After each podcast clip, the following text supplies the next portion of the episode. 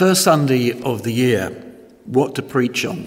And I found myself looking towards what Paul said in Romans 12, verses 1 and 2. Paul writes these words Therefore, I urge you, brothers, in view of God's mercy, to offer your bodies as living sacrifices, holy and pleasing to God. This is your spiritual act of worship. Do not conform any longer to the pattern of this world, but be transformed by the renewing of your mind. Then you will be able to test and approve what God's will is, his good, pleasing, and perfect will. Those of you who know the book of Romans well will know that in the preceding 11 chapters of this book, Paul has been speaking about many things. He has spoken about the fall of man, he's spoken about justification by faith, he's spoken about the sanctifying work of the Holy Spirit, he's spoken about predestination, about election about the destiny of the Jewish nation and quite a few other things as well. None of it is exactly light bedtime reading. And Paul ends chapter 11 with an euphoric doxology, exulting in the mind blowing dimensions of God's intelligence and God's cosmic purposes. At the end of those 11 chapters, I think we are left gasping with intellectual exhaustion. And yet, in those preceding 11 chapters, there has been one notable omission. There's not been really one word about Christian ethics, about practical Christianity. Has Paul forgotten about that? Not in the least. But that comes in volume 2. And volume 2 starts in chapter 12. This is where practical Christianity belongs, according to the Apostle Paul. It starts with a therefore. Is volume 2 of the theology book because according to the Apostle Paul, practical Christianity is not an alternative to doctrine, but a consequence of doctrine. So, therefore, Paul says. You've heard me say a number of times here whenever you see a therefore in Scripture, ask what it's there for. And one word summarizes the opening verse 1 and 2 of Romans 12. Old fashioned word I want to use consecration. Therefore, I urge you, brothers, in view of God's mercy, to offer your bodies as living sacrifices, holy and pleasing to God. This is your spiritual act of worship. Consecration. This is where our response to all that doctrine that has gone before starts, with an act of personal dedication to God. And this morning, I want to point out several things to help us as we go into a new year with this personal dedication, this consecration to God. First of all, did you notice the emphasis on motive? Paul says, do this in view of God's mercy.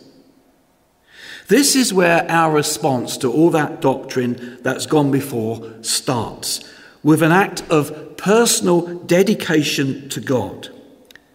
Did you notice the emphasis on motive? Paul says this do it in view of God's mercy. Now that's important, for you see, people will often point out to us that, superficially at least, Christian ethics do not seem always to be that much different from the ethics taught by other religions and the ethics taught by non religious people. But That may be true, but the Christian motive behind practicing those ethics is very, very different. Let me explain. Quite often, what a Hindu thinks is good will not be completely different from the Christian's idea of good. Why does the Hindu do good? Well, he or she does good because he or she believes that the law of karma is at work in the universe, and that law of karma will pay him or her back. Take the humanist. Again, what the humanists think is good will not sometimes differ that much from what Christians call good. But why does the humanist do good? He or she does good because he or she believes that the greatest happiness of the greatest number of people is the reasonable goal in life. I want to suggest to you the difference that Paul points out here is the difference of motive. Why does the Christian do good? A Christian does good because a good God has saved them from judgment. It all flows out of the mercy of God. It's a response.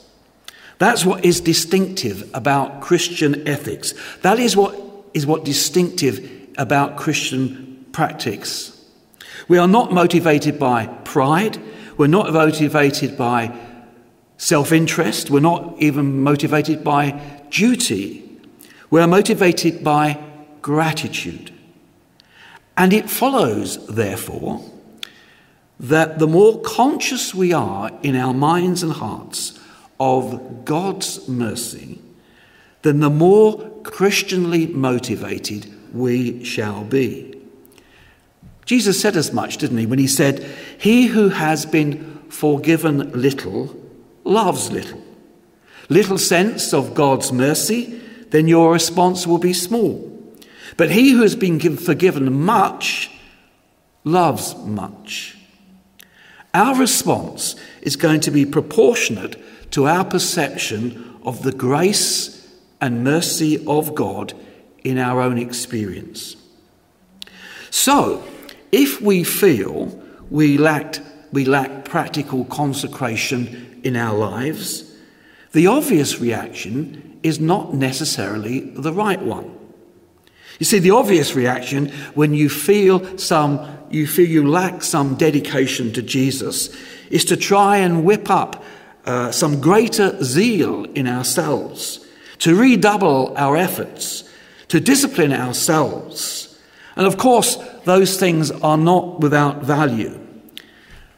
But if we're not careful, that approach can turn our Christianity into a burdensome weight around our necks and it's not intended to be that. Jesus said his yoke was easy.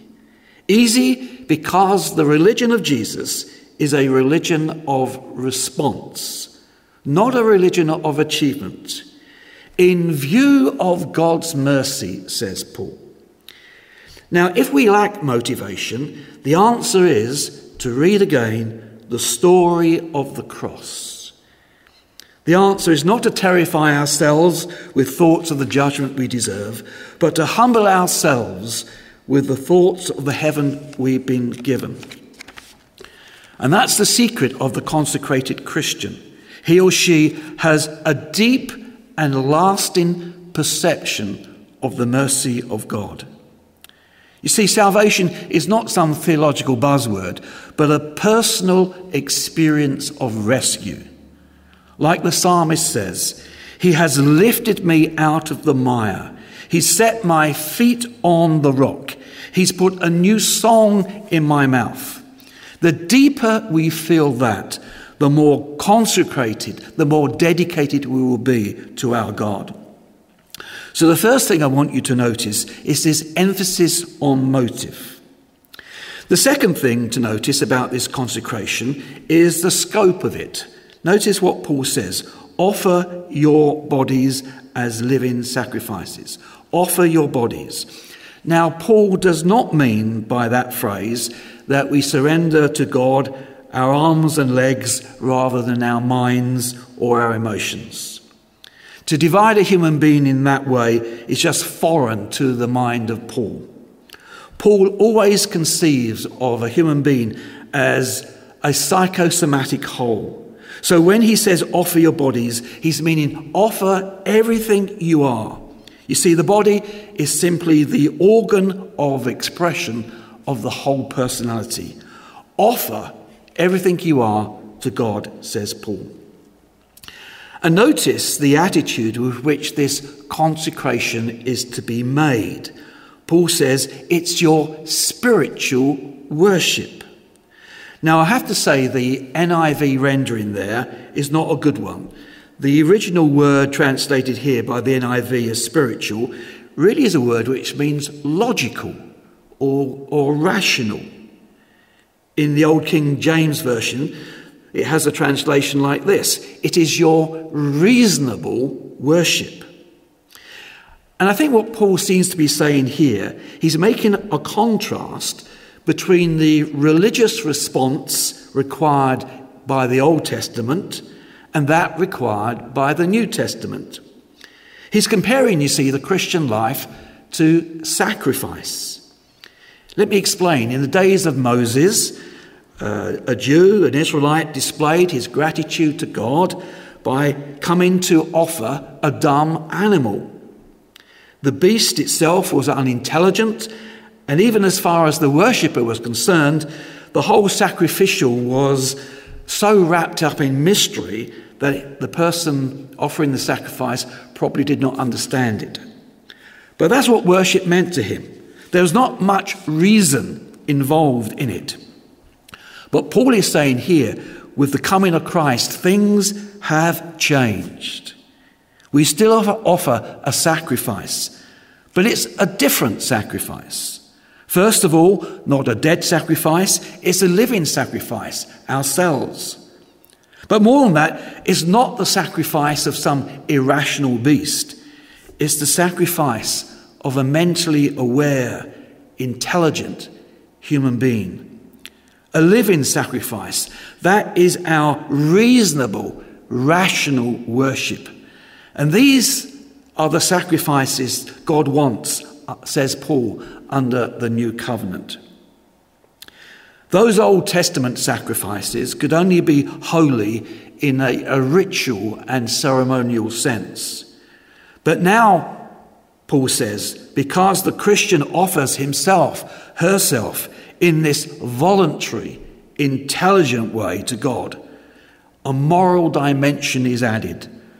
The holiness of a Christian's consecration. And this is pleasing to God in a way which goes beyond anything the Old Testament could provide. And one thing that does mean, I think, that our whole idea of what worship is has to be expanded. Many of us use that word worship in far too limited way. We think of worship in terms of listening to the preacher, maybe back at home saying a prayer, having a Bible study, sitting with a group of Christians singing. But whatever ideas we have of worship, they are what I want to call thoroughly pietistic ideas. But what Paul is saying here is that worship is much bigger than that. Worship involves the giving of our whole lives to God. It's a seven day a week thing, 24 hours a day thing. It embraces the whole of life. And we must have a spirituality which encompasses all of our lives. That's what Paul is describing here. And that's the challenge here as we go into the new year. But perhaps the most important thing to note from these verses on consecration, on dedication, is the emphasis that Paul makes about distinctiveness. Did you notice in verse 2? Do not conform any longer to the pattern of this world, but be transformed by the renewing of your mind. Paul here uses two quite fascinating words. First, the word conform, and then the word transform. Now, that word conform means literally to take the external shape of something. And Paul says here in strong terms, there's a danger that Christians will take the shape of the world around them. Now, in the absence of other influences, this happens very unconsciously and almost inevitably. The vast majority of our behavior is learned behavior.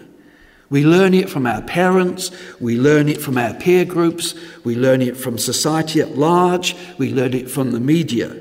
Subtle cultural influences are always working away at us all the time to squeeze us into their shape. A shape determined by, quote, what Paul says later, the spirit of the age. But much of that culture is godless, isn't it? It's materialistic, it's self centered, it's amoral, it's what Paul calls the world. And the New Testament cons- consistently warns us as Christians to be aware of that world, that godless culture. Don't love the world, the scripture says. The craving of man, the lust of his eyes, the boasting of what he is and does, that's not of God. And to be a Christian is inevitably to take a stand against prevailing culture. And to be a Christian is to assert values the world does not endorse or sympathize with. And that's what Jesus meant when he said, We Christians are to be a light in the world. We are to be salt in the world. And yet, as I say, there is always a danger of conforming. The salt may lose its taste through compromise with the world's values. And the danger of conforming to the world is always there. And Paul simply says, You must not let it happen. You must be a non conformist. And the way to do that is to be transformed. And that's another interesting word. It's literally the word from which we get our word metamorphosis from. That process that we've seen on the screen already when a but, uh, caterpillar turns into a butterfly. And like the word conform, it means to change your shape. But there's a very important difference between conform and transform, and it's this that to transform means strictly to take on a new inner nature. And that's what Paul is talking about here. You see, to be a Christian is not simply to change one stereotype for another. It's not to give up on the world's culture and embrace a Christian culture instead. Of course, often we think it is. Often becoming a Christian is simply coming to a group who simply behave a, a different and perhaps peculiar way to others. But that is not what Paul is talking about here. He's talking about being transformed from within. A new nature planted into us, into our personality, and that new nature works its way out in the whole of the person's life remolding their shape, beating out the world shape, and imposing a Christ, a new Christ-like pattern. And that ongoing transforming work is a continuous process, isn't it? We should expect it to be happening all the time as we are instructed by the Spirit of God, discovering within us a new identity which is Christ like. We should always be looking for change, for God is always at work in us, changing us. So Paul says, Be transformed. And notice what the crucial element in this transformation is the renewal of your mind. You see, although a Christian is born again by the Spirit, the effects of sin are not eradicated from our lives just like that, are they? Should we be defeatist? No, we shouldn't. Should we be defeatist because sin may dog us all through our lives? No, we shouldn't. There has been something new started in our lives. And where has it started? It started in our minds, the renewal of our minds. And since since it is from the mind that all human activity is directed, the secret of consecration and dedication to Christ means that we have to have that victory in our minds. Paul, if you go through the New Testament scriptures, Paul emphasizes again and again in his writings, he brings our attention to this link between the renewing of the mind and the consecration of our lives. The secret of Christian living is Christian thinking. And the implication of that is quite simple.